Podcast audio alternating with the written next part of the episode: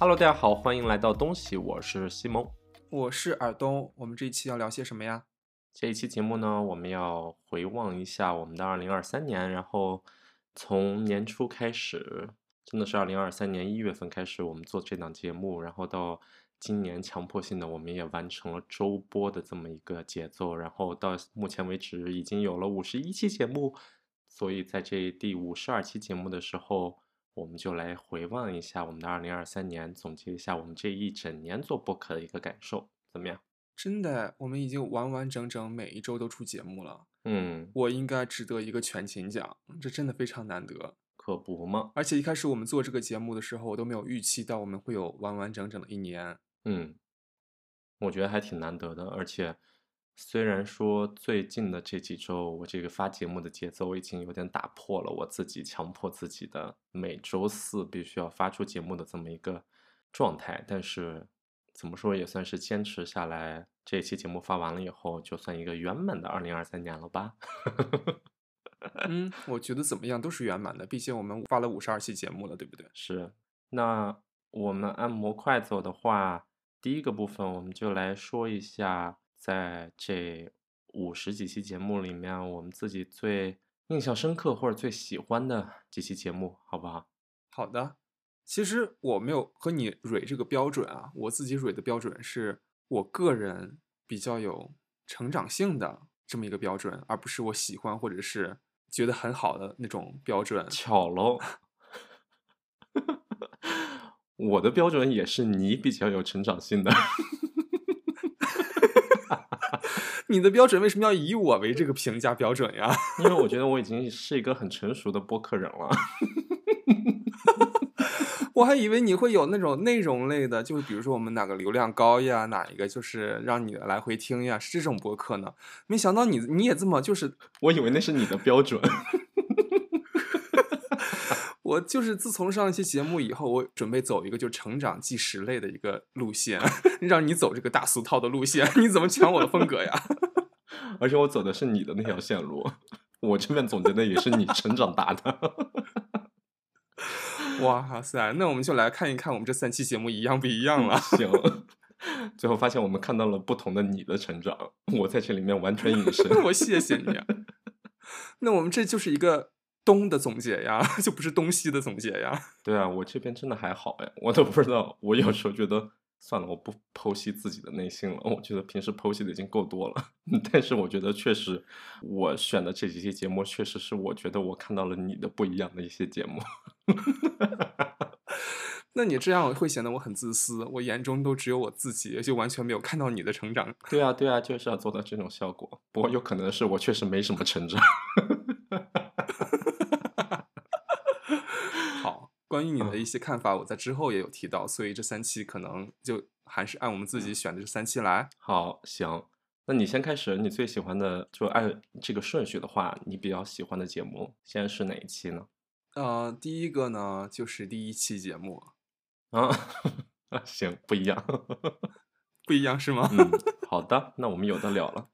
那我给第一期的理由是。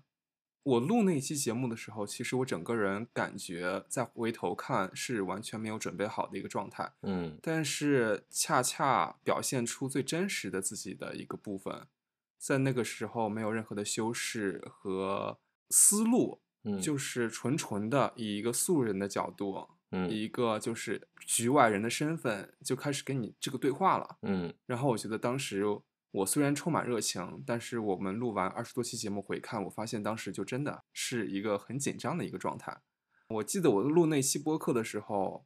我是有一种脑子发热的一个状况，嗯，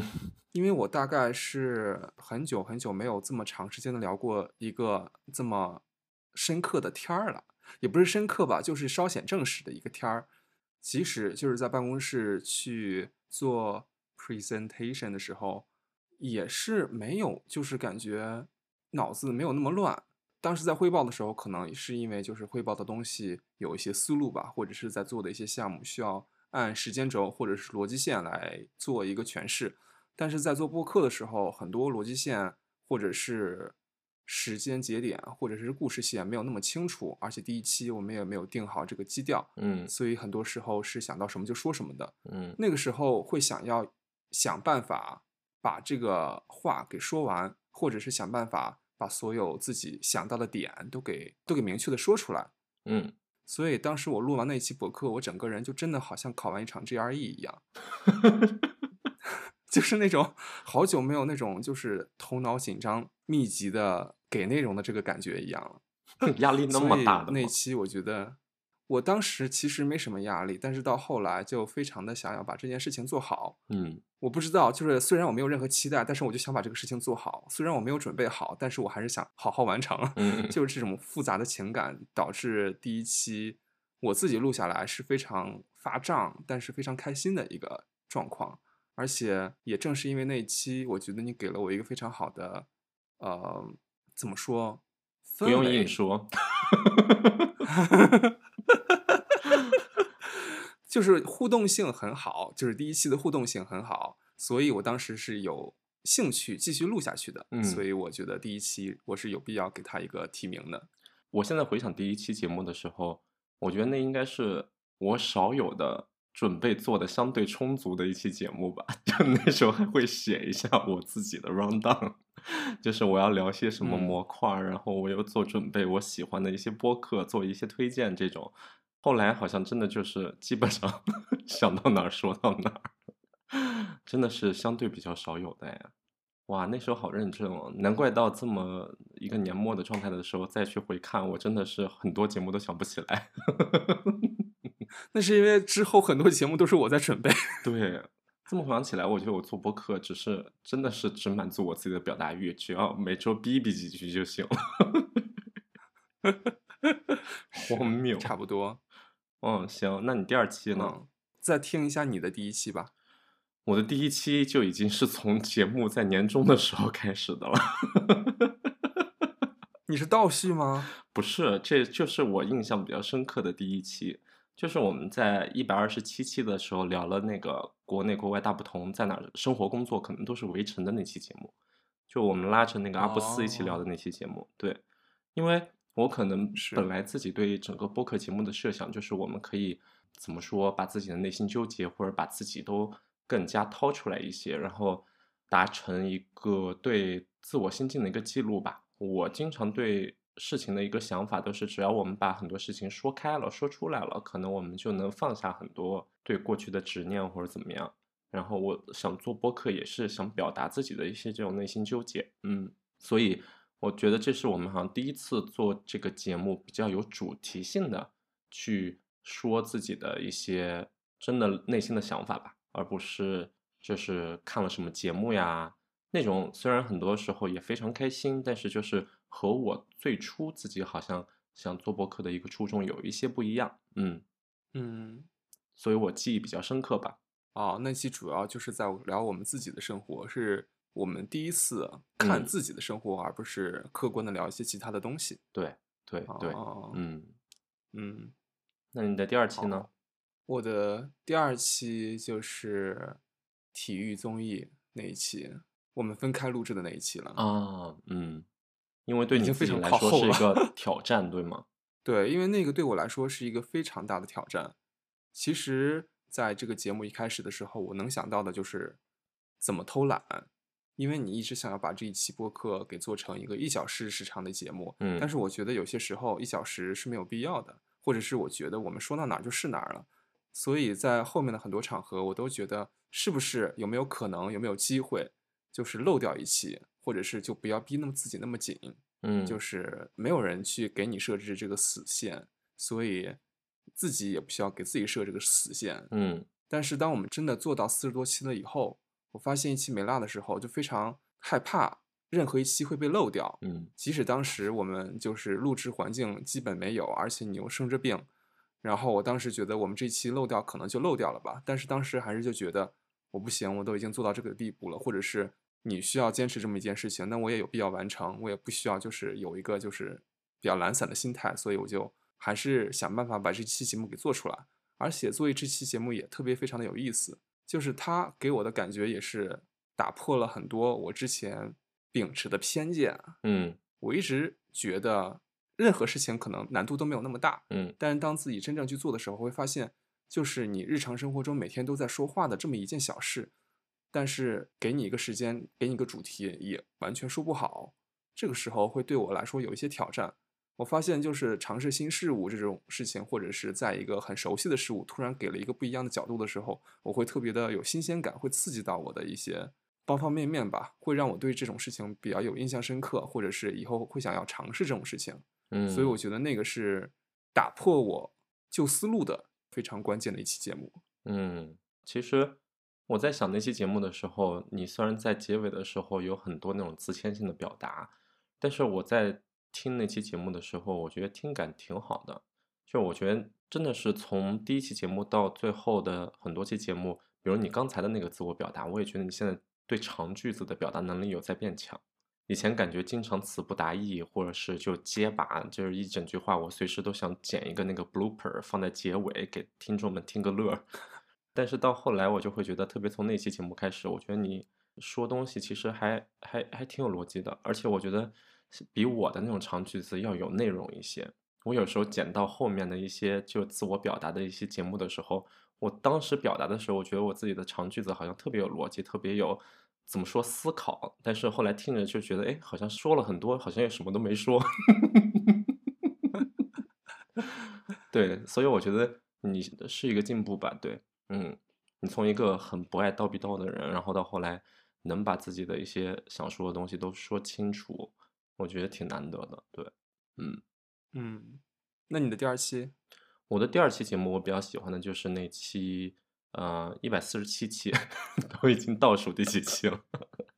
就平凡生活里也总蕴藏着点点暖意。哦对，哦，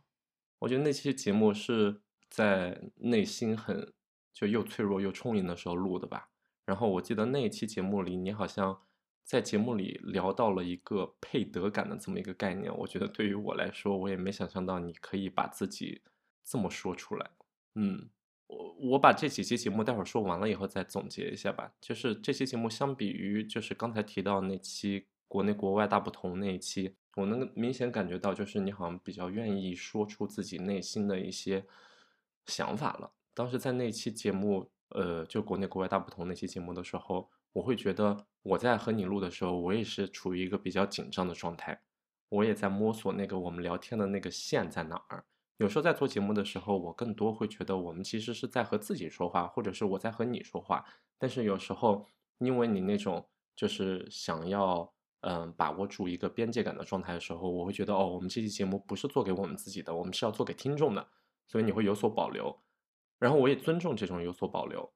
但是就是在那个状态下的时候，我就会觉得，哎，是不是我们有很多话题聊不下去，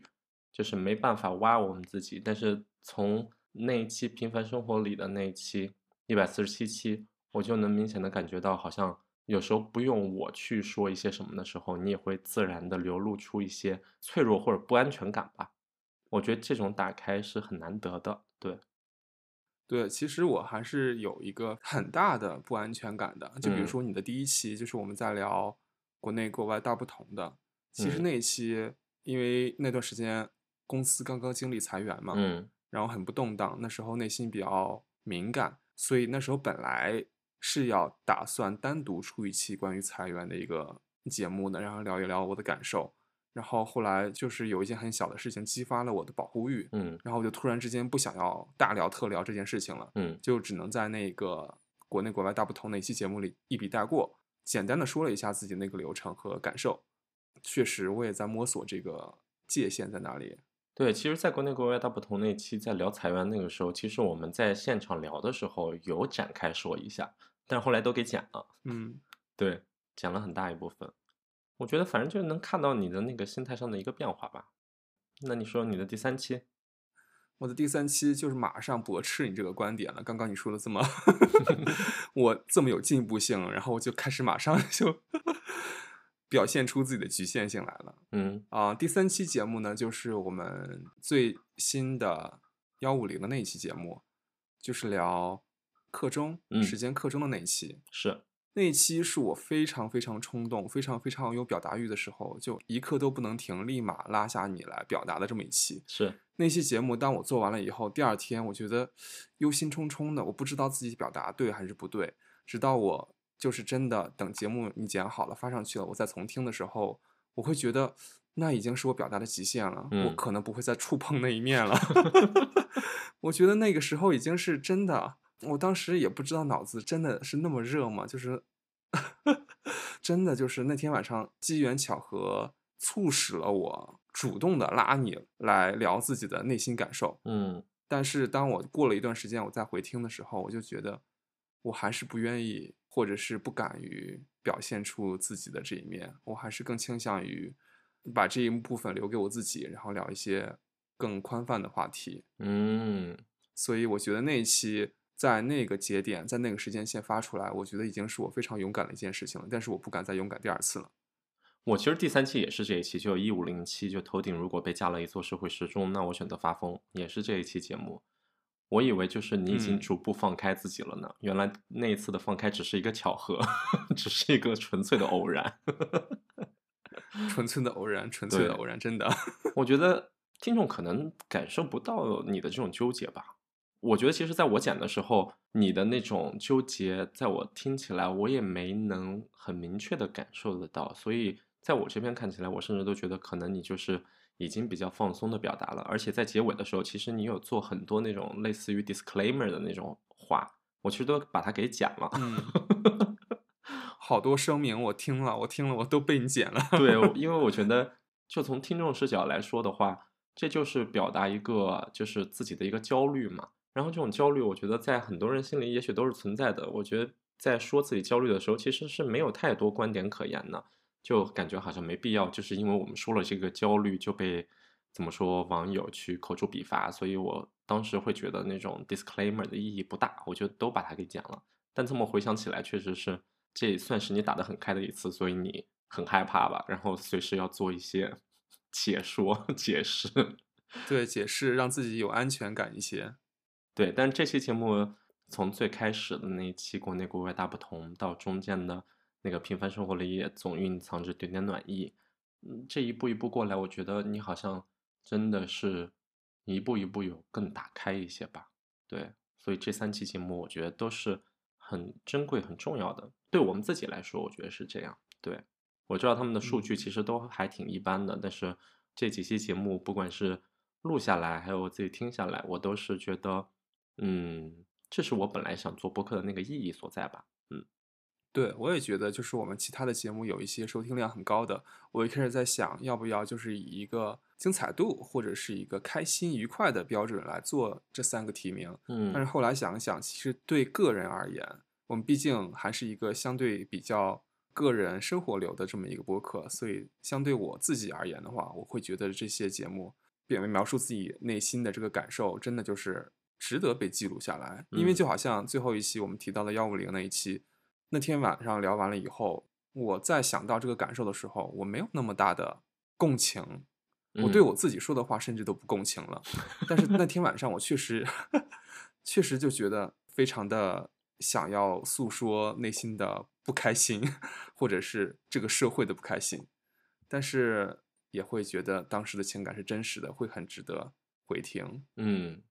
我觉得也许一部分那种觉得无法共情，也是怎么说，把那个内心的那种纠结表达出来了以后，也许就是一种相对释然的一种感觉了吧。所以在后来的时候，就嗯会觉得、哦，好像没有那么难过了。我觉得这种表达有一种自我疗愈的作用吧，我不知道啊，我时常是这么觉得的。我觉得它很重要，因嗯为就是情感比较丰富的时刻，它就是不多，嗯是比较闪烁出来的。嗯所以当这些闪烁被记录的时候，我个人会比较开心，嗯，我会觉得这一部分我不常有，如果有有展现这一面，我自己也会很开心。这么说起来的话，你刚才说的那种感觉，我也明显有那种类似的感受。就是这几期节目做下来，我觉得你更像个人？之前更像一个机器人。我这么久，一直都默默的觉得 我不是一个人吗？因为就是呃如果纯粹的理性的话，就会显得这个人比较没有温度嘛。那几期我觉得你很有温度吧，或是越来越有温度，在那个国内国外大不同那期节目里的时候，我仍然觉得你可能像一个机器人。其实我很乐于听到你这个评价呀，我不知道为什么，你如果说我我像一个机器人的时候，我甚至有点开心；不像一个人的时候，这是你对自己人生的一个期望呀，就是冷漠无情，没有思维。我没有冷漠无情，只是成熟理性。行。其实，在我这儿还有一期额外的节目，那期节目其实题目取得特别烂，就一百四十五期，我也非常喜欢，就一起刷剧的。我们一旦分开就各看各的，这是一期什么题目呀？就是我随便取的。嗯，那是我们分隔两个月以后第一次坐在一块儿，就是录了那一期节目嘛。我觉得那期节目录制的时候给我的感觉非常好，可能是太久没坐在一块儿去录节目了。然后我能记得，就是当我们在聊一些。就比如我在表达那个再见爱人那一部分的时候，因为坐在你旁边的时候，好像觉得特别安全，然后表达也更加放肆一些，然后我自己觉得我吐槽起来也特别顺畅。我记得那次我们在录的时候，我自己笑的时候，我有那种胃里面有 butterfly 的那种感觉，我不知道你懂不懂，就笑得特别由衷的开心，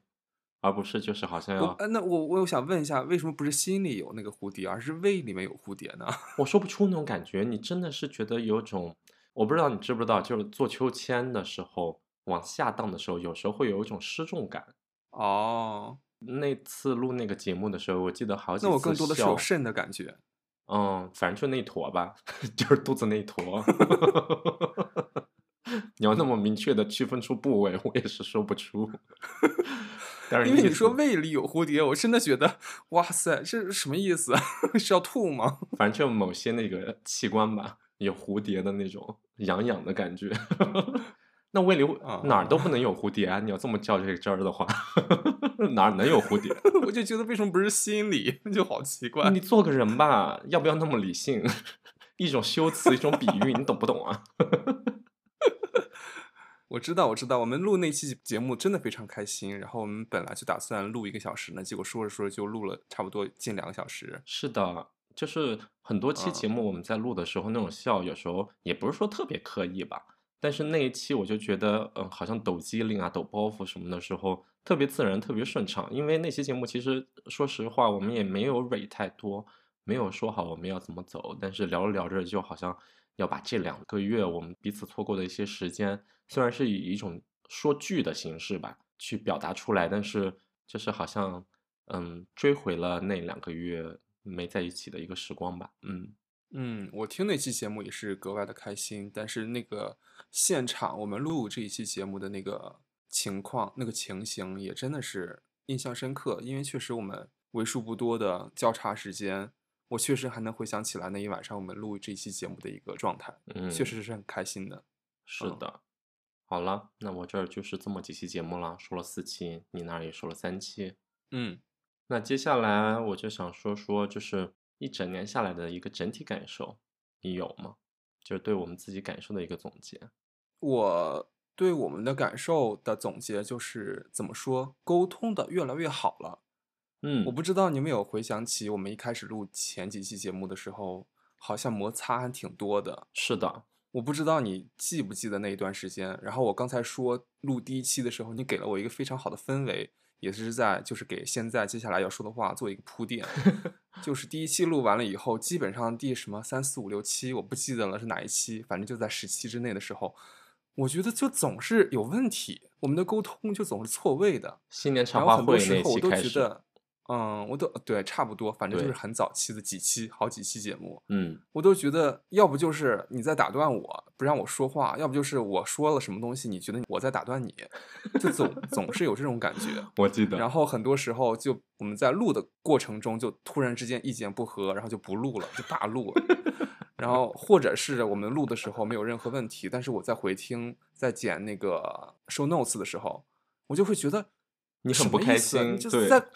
就很不开心。好几次节目我当下录的时候没有反应，然后我听的时候就觉得你这个人怎么回事？怎么怎么一直在说我，就驳斥我的观点，或者是不让我把话说完，然后就 越听越越不开心。我当时也特别委屈，我都觉得妈的，我辛苦剪了三天，然后你你在那儿边听边生气，我还不如自己写这个 show notes 呢。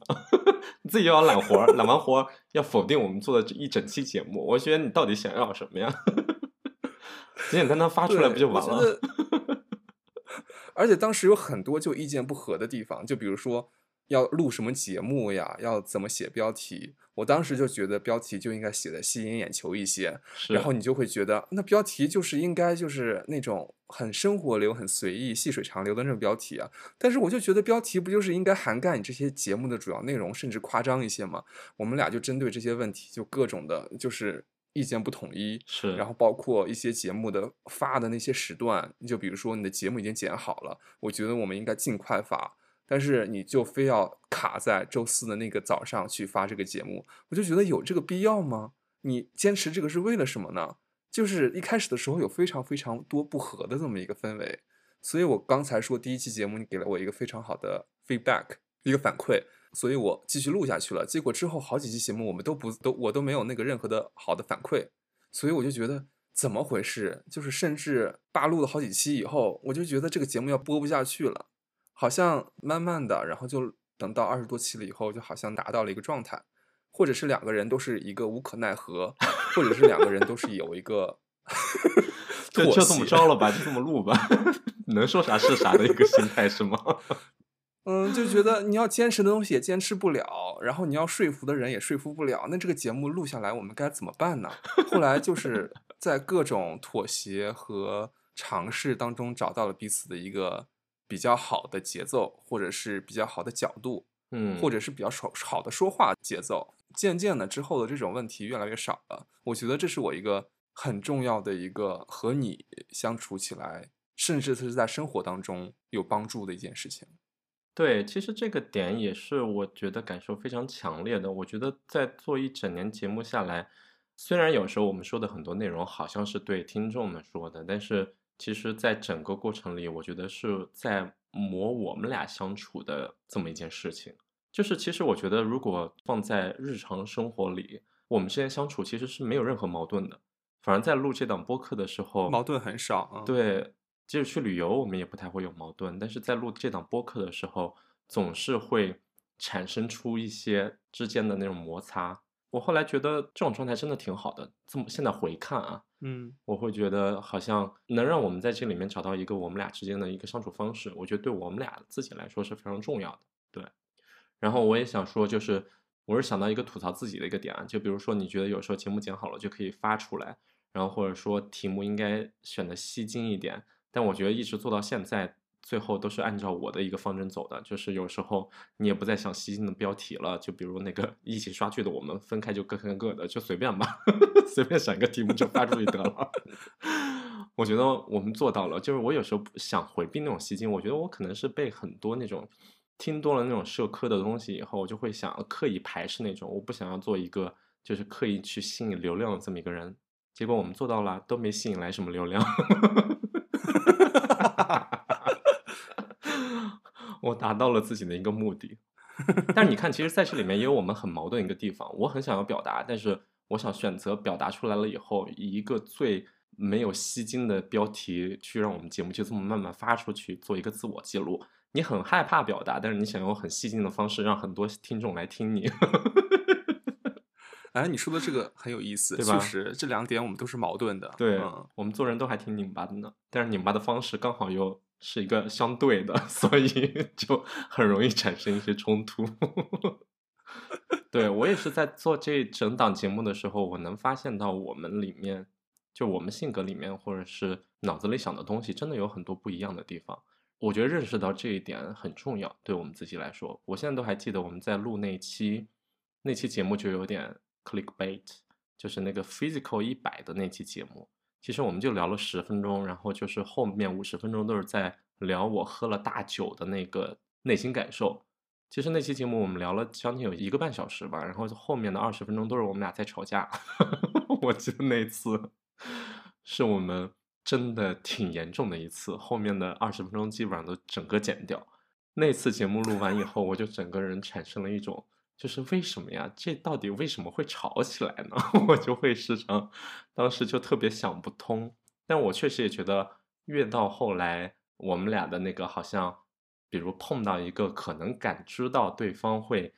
意见不合的点的时候，我们都会各自相对的往回收一点。我觉得我们俩之间的那种分寸感是拿捏的越来越好的。但是这种保留也不是说我们没把自己想表达的表达清楚，我觉得更多的像是我们已经大概理解了对方的一个思维方式，并且相对的尊重了对方的一个思维方式的一个结果。嗯，这是我的感觉。我不知道我说的是不是比较抽象。我可以这么说一个，就是嗯，我在做节目的后期，我越来越意识到，就是嗯，我能懂得我们这种思维方式的一个不同了。就比如说。我发现，在做那个国内国外大不同那期节目的时候，我想要表达的就是人要和自己和解，因为我发现这是我自己接纳自己的一个方式。我是一个，你可能说看到这个结果就是我和自己和解，显得好像我是一个乐观的人，但是我觉得我去回想到了这个过程，就是我发现我是一个特别容易纠结的人。如果我不做到和自我和解的话，我会没办法把当下的生活去过好的一个这么一个状态。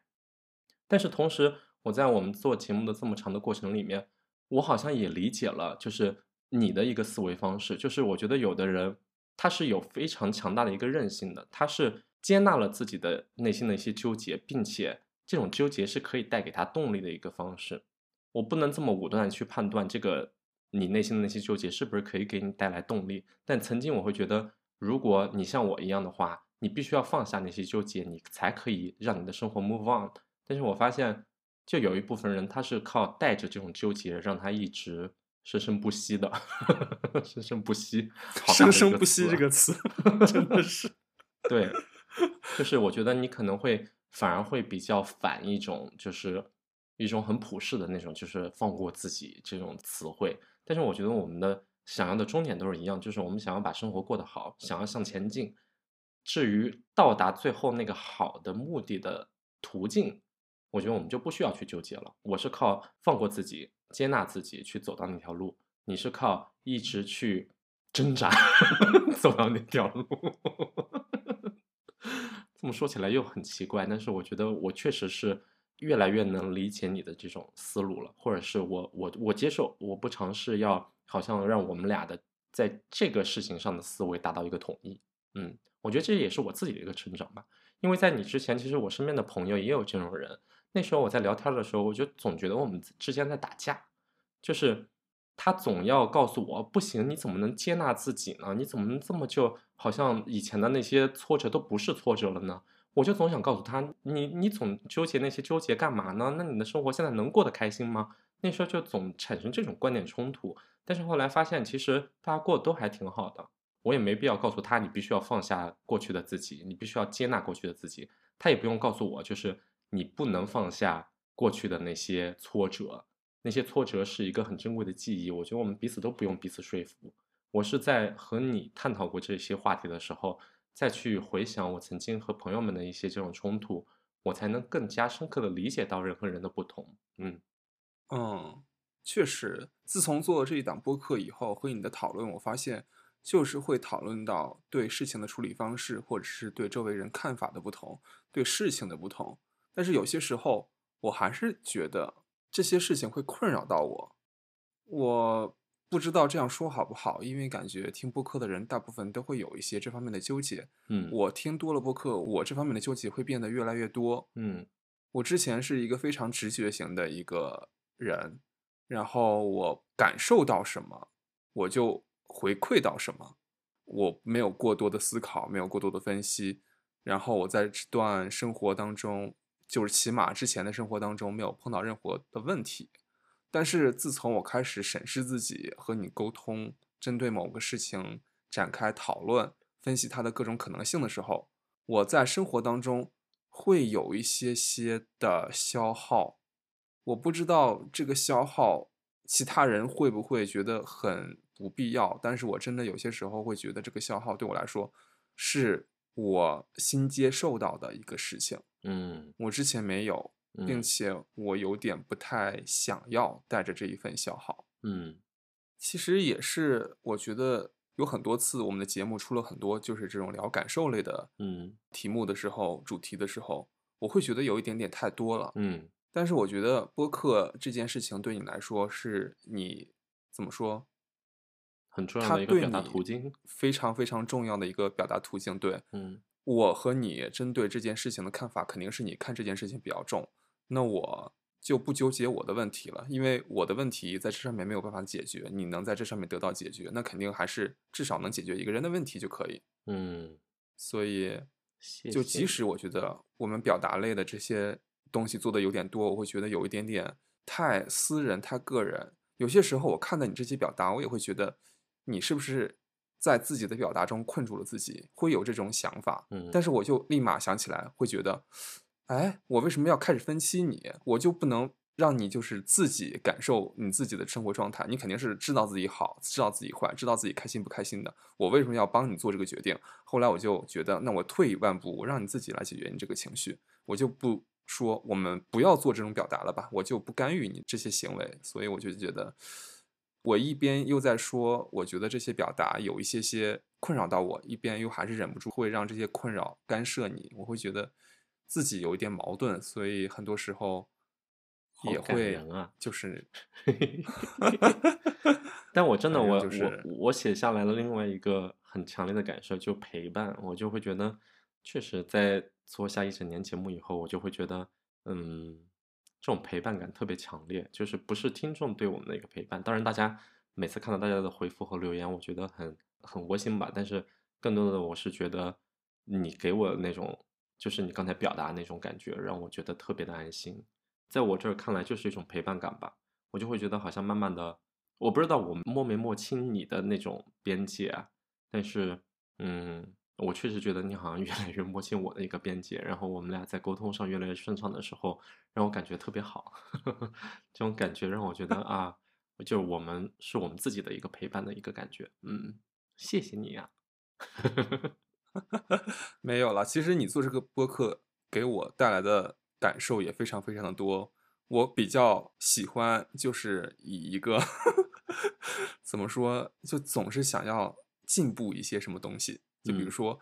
我一开始做那十期播客的时候，我就总觉得我这里说的不好，那里说的不好。有好几次我们停下来，或者是剪节目的时候，会突然想到，我有些观点没有表达，我有一些问题被你拦住了。然后会发现自己嘴特别笨，然后发现自己表达逻辑不清楚，然后所以在很长一段时间，我都会觉得，或者是给你很不正向的反馈吧，我就是总总会录完这期节目会说，我觉得我没有说好，或者是我听完这期节目我会说，我觉得这里这里有什么问题，我觉得你当时肯定还是就是还是需要一些内心挣扎，或者是需要一些很强的内心能量才能抵抗住我这些负面情绪，所以我当时也觉得。确实就可能太直给了，也没有顾及到你的感受。但是我确实一开始的时候一直在审视自己的言行举止，就觉得这里做的不好，那里不好，这里可以提高一下，那里也可以提高一下。我会觉得就感觉好像做作业一样。我确实我记得那段时间，特别在你反馈那种怎么说，就觉得哎呀这些节目说的好像不好或者怎么着的时候，我很容易产产生一种那种防御机制吧，我就会觉得你好像怎么说，我我一下子那种听感的一个扩大，就会说怎么着，那你不想做了，我就有这么一个很强烈的防御机制。后来我也在克制自己，就是其实你这种表达，其实可能只是代表对这一期的一个不满。然后我我其实也有在反思我们的那个交流状态吧，就是有时候我就觉得让你更多的表达吧。其实以前刚开始做这档节目的时候，我的那个设想真的是我时常是一个主力的这么一个状态，不管是想要表达的东西啊。或者是嗯，我们要说的内容啊，我都想的是我占大篇幅，你在旁边是应和的这么一个人。那我也是这么想的，期待的。对我曾 经以为就是你可能没有那么多想表达的东西，但是后来发现其实我们俩的观点真的有非常多的不一样，所以有时候就是必须我说完了以后，你是说不出那句嗯的，你是必须要说出一些你的不同看法的。在那个状态的时候，其实我才发现我们有多么的不一样，但是。到后期的时候，我就慢慢的就觉得啊，其实你这一部分是很有表达的必要的。就是当我真的意识到我们的不一样的时候，那个不一样不会让我觉得我们俩不能怎么说继续做这个节目，或者继续好好的怎么说走下去。有这个意识的时候，我就会觉得啊，那就让你多说一下。所以到后来，其实我觉得我应该没有再像最开始那那样怎么说，有点 bossy 吧。我觉得我在。倾听你方面，我我自自我感觉我有做的相对更好一些，嗯，对，而且其实，在剪节目的时候，我有一个强烈的感受，就是其实我说的很多长句子，即使好像说的逻辑比较顺，但是其实好像其实什么也没说。其实，在近几期节目的时候，我有大篇幅的删掉我自己说的很多东西。其实，是吗？对你可能不记得了，但是我是有的。我才意识到，就是我的话真他妈的碎又多。我反而就想要多留下一些你说的一些东西。对，嗯。哦，嗯，那谢谢你多留下我的一些东西。对，后来我就会觉得我们俩的那个状态有点，也不是说整个颠倒吧，但是不管是做一些选题啊，我觉得你其实都比我更加上心一些，就是好像你有很多想要去做的东西，我觉得这点也特别好，就是你的那个能动性，我觉得也能鼓励到我吧。对，可能就是我的性格使然吧，因为我很怕。就是我们到了这个时刻，我们没有任何的选题，我们没有任何的内容，然后这种事情发生了一次两次以后，会发现你就真的就是随遇而安的一个状态。嗯，我会觉得特别的不放心，我也不知道我这一期要说些什么。我坐在麦克风前面，我会觉得我这一期就是非常的不安全，嗯，所以为了克服我这个不安全感，我就会提前大概两三天或者是一个星期就跟你说我们这一周聊什么，然后你一直不给反应的时候，我就直接把主题给定了，或者是把内容给定了。这个时候我坐到麦克风前，我会稍微舒适一些，嗯，啊，我的状态就是在录的时候，我就会觉得反正。自己屁话那么多，总是能说出点啥，所以好像就是对录的整个事情我没有那么大的一个紧张感。但是不一样的就是，比如说这个节目录完了以后，什么时间要发，在那个剪辑过程中，我会给自己很大压力。后来发现整个真的不太一样。一开始的设想是，好像在表达方面，我会更想要做一个输出，更想要搞清楚我们这一周要说什么。你可能是之后的那个执行者，可能把这个东西怎么操作出来。但整个状态在做到后期的时候，就发现真的有点反过来。对，你是更有边界感的那个人，就去想我们可以聊什么，我们也要聊什么。我是那个哦，真的做完了以后，我坐下来把它剪好的这么一个状态。我没觉得不好，其实我觉得挺好的。嗯，我这有一个我觉得特别重要的一个感受，就是我觉得非常感谢我们这一年这个坚持下来的一个这个行为吧。有一段时间在一直剪节目的这个过程里，就像最开始的时候。我想，我可能是一个更想要去表达的人，然后在自己发现实操下来，我是那个好好的把节目一步一步要把它剪下来的这么一个人的时候，我有段时间觉得我是自己生活的一个螺丝钉，我觉得每周都被卡得非常的死。这次其实回来以后嘛，你要我给你买一个那个计时器，我用了一阵子，确实发现不管是工作或者是这种剪辑的效率，我都觉得有提高了。然后在年底的时候，我再回想我们录。播客的这一年的感受，会觉得这一整年很有秩序的把这件事情给做下来了，并且即使偶尔犯懒，就是比如说想选题，我不会特别上心的时候，你也会成为焦虑的那个人，把这个选题给想下来。这种生活被卡死的感觉，在年底想起来，让我觉得我今年的生活都走得非常的踏实。我曾经很长一段时间是非常难活在当下的，虽然每次都告诫自己就是你要活在当下，活在当下，但是。时常也会觉得我自己的生活的此刻是不值得过的，想象中的生活才是非常美好、非常充实的。现在回看这一年，觉得做播客这件事情让我特别的活在当下，然后发现了这种非常有秩序的这种生活的美好吧。所以我觉得特别感谢，就是我们自己把这个事情坚持下来了，然后也特别感谢你，我也会觉得这一整年把这个播客做下来，也让我发现，就是你是特别有韧性的，然后。我也做到这一步的话，我也觉得那我自己也是非常有韧性的。嗯，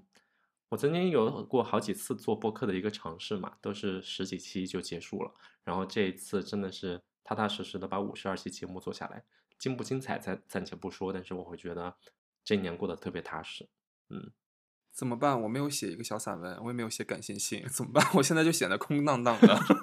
没事儿啊，就让我来说这种非常充盈的话。你就继续活在纠结里就好了。哎，我的纠结就是从始到终。我发现，相对于你的那种充盈感而言，我就是觉得，我怎么发现身上的问题越来越多了呢？嗯，就比如说很简单的一个例子，就是普通话这件事情。我一直觉得我说话是没有任何问题的，包括我出去就是上学的时候，大家也都觉得我说的普通话非常非常的标准。嗯。但是直到这一年结束以后，我依然觉得你说的话更好，无论是说话的节奏还是重音的位置，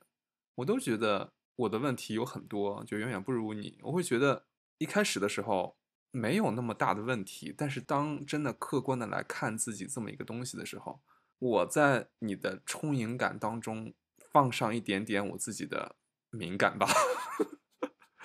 我会觉得怎么身上问题这么多，会觉得怎么一年都没有什么长进。我觉得其实进步是非常大的，嗯，但是我同时也觉得你是要靠自己的这种纠结才能过活的人，所以我也不想去调节你。我确实，我依然这真的就是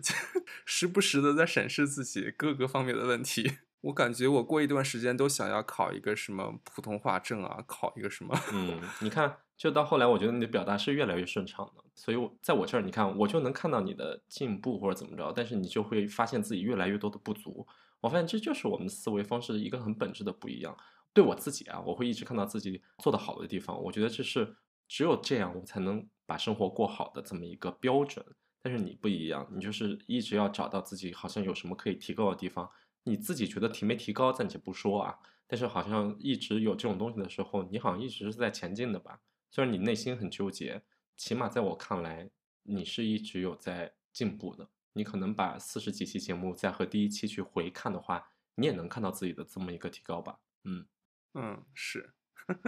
你是不是觉得我又在宽慰你了？对这种话又接受不好？我对这种话接受没有任何问题，但是我内心里还是想着，我是不是应该重新练一遍普通话？练呀，我也确实觉得你有些普通话说的真的还挺一般的，那个，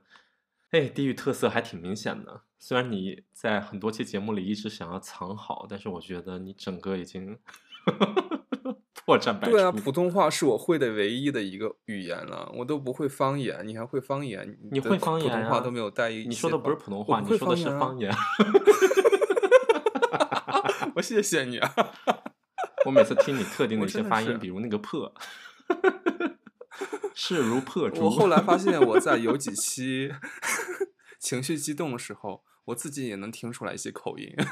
是我发现就真的，我一直以为我是一个非常标准的普通话的一个人，但是当我就是得意忘形的时候，会觉得哇塞，这话说的怎么这么家乡味儿这么重？你看你的纠结就是，你也知道我的普通话，我有几个音就是实在发不了的，就是嗯和嗯。我说众志成城，我可能就说众志成城，但是我从来不纠结，我觉得这是我的一个生理缺陷，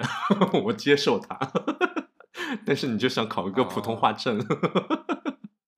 你看，我们俩的本质都不一样，还是挺明显的，挺有意思的吧？是是，确实，在这种方面上，我觉得你会拉着我前进吧？我随时按你的现状。但是，嗯，但你也要感谢我，我们做下来这档播客，你就一直有一个提高的动力。我就一直记录下我们已经成长了多少。确实，我觉得非常好。嗯嗯。让我认识到一些其他的问题可以提高。嗯，行吧。我觉得我心态上也有非常大的不一样。嗯，你知道一开始我们做这期播客的时候，除了就比如说我想要一些比较炸裂的题目之外，我很多时候都会想着看看有什么热点，或者是有什么讨巧的地方去追一下。是，但是后来随着时间的度过，我会发现有些时候你总是追不到那个点。是因为我的剪节目的速度也很慢，肯定追不到。对，不是，就是那个点，就比如说我们我们很用心的聊了，比如说什么国内国外大不同的那种节目，很用心的去说自己二本的经历，嗯，但是就没有什么播放量。但是就是我们随手看的那种什么 P 哥浪姐的 reaction，我觉得那种才是追热点哦，P 哥浪姐才是追热点。对，后来因为那个浪姐播放量特别高，然后我就说咱们得赶快去做第二期节目，然后你就会觉得，我们这不是一个就是讨巧的节目，我们这是一个给我们自己定主题的一个节目。当时我不太理解，但是我追了几次，我会发现就是有一点点内心的动摇，会觉得自己本来就还挺安心的，然后再追了这么几次，会觉得不知道追的意义在哪里。被数据控制，有些时候你追了。对你追了以后数据还挺好的，你会开心，但是你追了以后你会发现数据不好，你就会觉得有什么问题，你就会找不到这个巧合点。嗯，我觉得有很多期节目我们都是就是随便聊的，会发现播放量还挺高的，嗯但是我们用心聊的播放量特别少，我会有很长时间会纠结这个东西。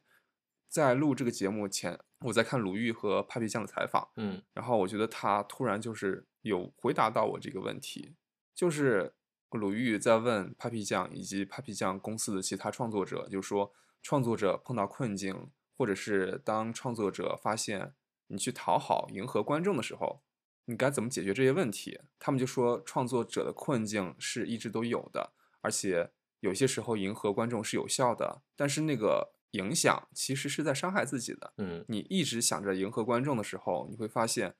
短时间内你能迎合到，但是过段时间观众的口味变了，你在迎合的时候，你会发现你追不上你迎合的点。当你再回去找自己初心的时候，你会发现你也找不到自己的初心了。嗯所以你就干脆就还是先从自己内心去寻找创作的动力，而不是去迎合或者是去追什么东西。嗯，所以我觉得他那句话就是真的就是算是点醒了你。解决了我心里的一个对对对困扰吧，嗯就会觉得我一直在找一个节奏、一个亮点、一个流量，但是追了半天会发现追随自己的心才比较重要。对，其实我可能就是太早的听到了这句话吧，我就会可能也有点嗯过犹不及吗？就是很排斥这种做法，就是我很怕自己进入了那个追热点、追流量的那个状态以后，最后发现反馈不好了的话，我连这个播客都不想做了。所以我就更想打一个安全牌吧，就是我只说自己想说的东西，然后除非是真的很喜欢，我真的有踏踏实实在看这档综艺的话，我们可以把它聊下来。但是其实，在聊那些综艺的时候，常常我觉得我是不走心的吧，嗯、没有问题，但是我会觉得，嗯、太早听到过这些话，我就会有点过犹不及的去排斥做这件事情。对，也不知道好不好吧，但是起码，嗯，这五十几期节目做下来了，反正没有因为这种事情去影响到我们录播课，我觉得挺好的。不过这确实是你向我靠近的一个状态了，所以谢谢你，就是没有逼着我们必须要做一些好像要引来流量的一些节目。对，其实我们也做不出，说实话也做不出。嗯，我们能力就在这儿。对，起码给自己颁了一个全勤奖，然后嗯看到自己的能力在哪里，然后就做自己和能力相关的事情就够了。是的。好的，那感受其实差不多就是这些，但是我其实最后有一个比较不是这么内心的一个感受吧，就是我发现就是在这一整年剪辑下来的一个很强烈的感受，就是发现其实我们反而聊那种娱乐类的节目，就是相对稍微靠近热点的一些节目是比较好剪的，因为那种 情绪真的是相对比较自发的，比较热乎的。比如我们看完了《披哥浪姐》那个对舞台的一个 reaction，就是真的是比较好剪的。但是像今天这种节目，我不知道最后剪辑的感受会怎么样。这种聊内心的节目真的比较难剪。一个是我们要考虑到我们那个聊天的那个边界在哪儿，然后有时候在表达自己内心想法的时候，真的是车轱辘话来回说，真的说不太明白。所以在剪辑这几期节目的时候，也会相对比较痛苦一些。而且又是双轨，所以我觉得到后期我也有一种就是在调整嘛，就随便吧，就是聊什么都不容易。想聊的东西不容易剪，不想聊的东西好剪。你说这个东西就是，也不至于到不想聊的东西了，但是我就会发现，就是聊那些比较奶头乐的东西，其实剪辑压力小很多。嗯，这是我发现的一个对这么一个状态，挺有意思的。我发现就是这也可以算是另外一个点吧，就是你擅长的东西和你想要做的东西其实有些不一样的。是的，其实我们还挺擅长聊这些综艺类的节目的，我们看了非常非常多的综艺节目，我们有非常大的这种储备，可以说就针对浪姐这么一个，每个人都可以引发出好几个观点来，而且我们说这些节奏都还挺好的，这是我们的一个擅长做的一件事情。但是当我们聊内心感受的时我觉得只是相对于内心感受，相相对我们自己对对对对，相对啊我们自己，对对对。但是我们聊内心感受的时候，会发现很多时候词不达意，或者是嗯自己内心里的那些情绪、观点，自己都没有搞清楚，所以很嗯难说出来。是，然后想要尝试把自己这个观点给理顺，但是也发现理不顺，所以在剪辑的时候会碰到很多的困难。我觉嗯得这也是一个一方面反映了我们确实内心有一些挣扎，是一个比较符合内心状况的一件事情。另一，方面，你像那些直观的感受，我们已经有既定印象的综艺节目，确实相对来说它节奏感更强一些。嗯，啊、是的，但是我还是很喜欢我们树立自己内心的那些节目。对，我会觉得有时候去理理这个毛球，我会觉得，嗯，嗯，是很重要的，起码对我自己来说是很重要的。对，嗯但是我自己确实是非常喜欢做那些综艺类、电视剧类的 reaction 的。我觉得那种节目是我喜欢的啊，然后内心感受这种东西是你喜欢的。嗯，做那些节目我也喜欢了，就比如聊《中央启示录》那期，其实那期节目我很喜欢，主要是嗯、能让我自己那么用心看进去的一个综艺或者是一个影视剧作品，其实并没有那么多。嗯，有时候真的只是放在那儿打发一个时间。对，真的看进去的时候，我就会发现我其实挺想聊的。对，嗯，好的吧。嗯，感受类聊完了，我们聊聊就是接下来一整年，我们对这个播客有什么想法？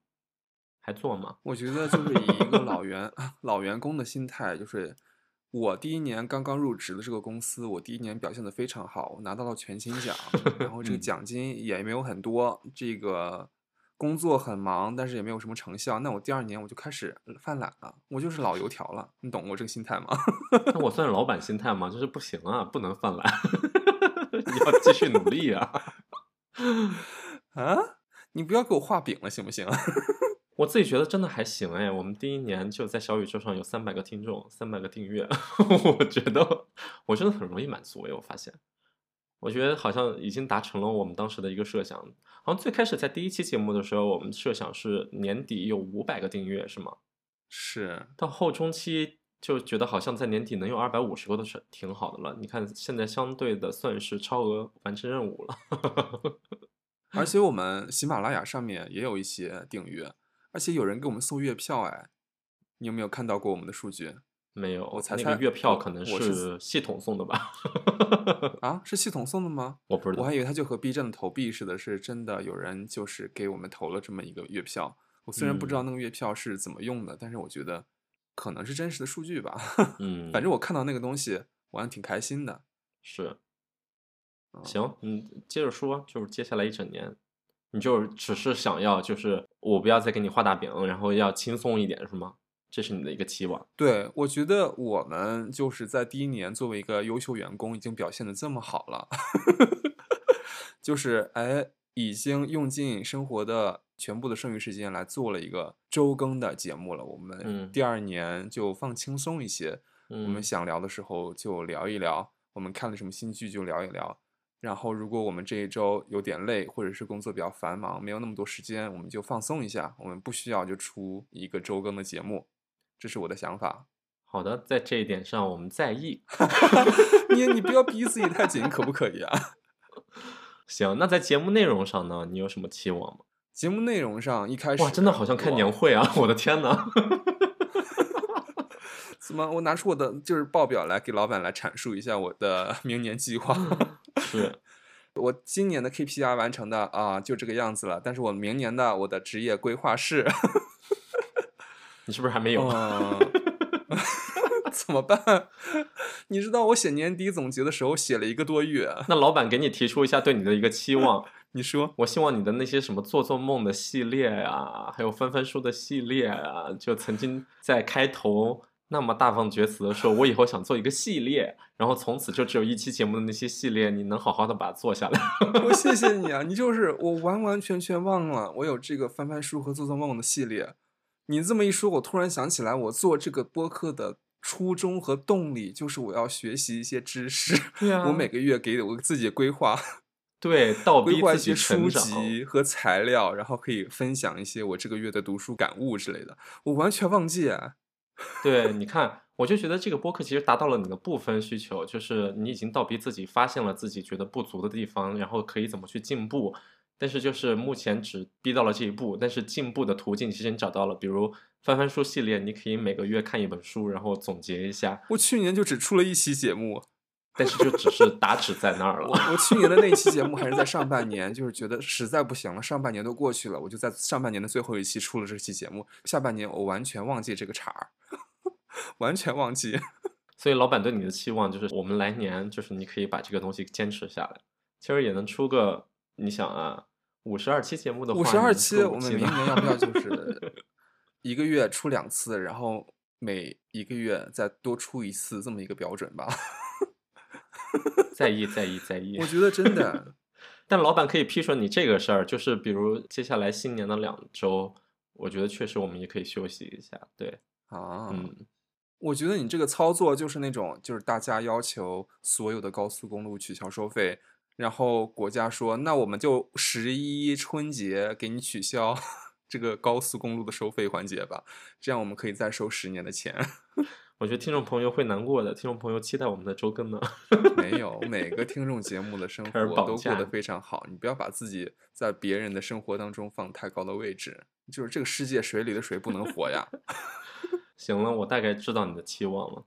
我来说说我的期望。其实，在节目期数上，我确实觉得我们不需要有在这一年的那么强的一个执念了，因为在接下来一月份，我就觉得起码这一个月我们可能是暂时想要休息一下，不会录出一些节目，所以我可以打破我自己的那个做五十二期的一个执念。至于你说双周更或者月更或者周更，我觉得这都不是一定的吧。我其实是想要保持一个惯性，这样我们比较好把这个事情给做下来。因为我有时候觉得你断个两三周，其实你就可以这个节目就停了，那是自己的一个惯性，不是说你不想做了，而是你到后期你就会懒于做这件事情了。因为生活舒舒服服的过，没有秩序，其实是一件挺开心的事情，那是比较容易的事情。但是把一个事情坚持做下来，其实是一件更需要秩序和规划的一件事情，其实是比较不容易的。对，嗯。然后在节目内容上的话，我可能会想要坚持一下，就是可能，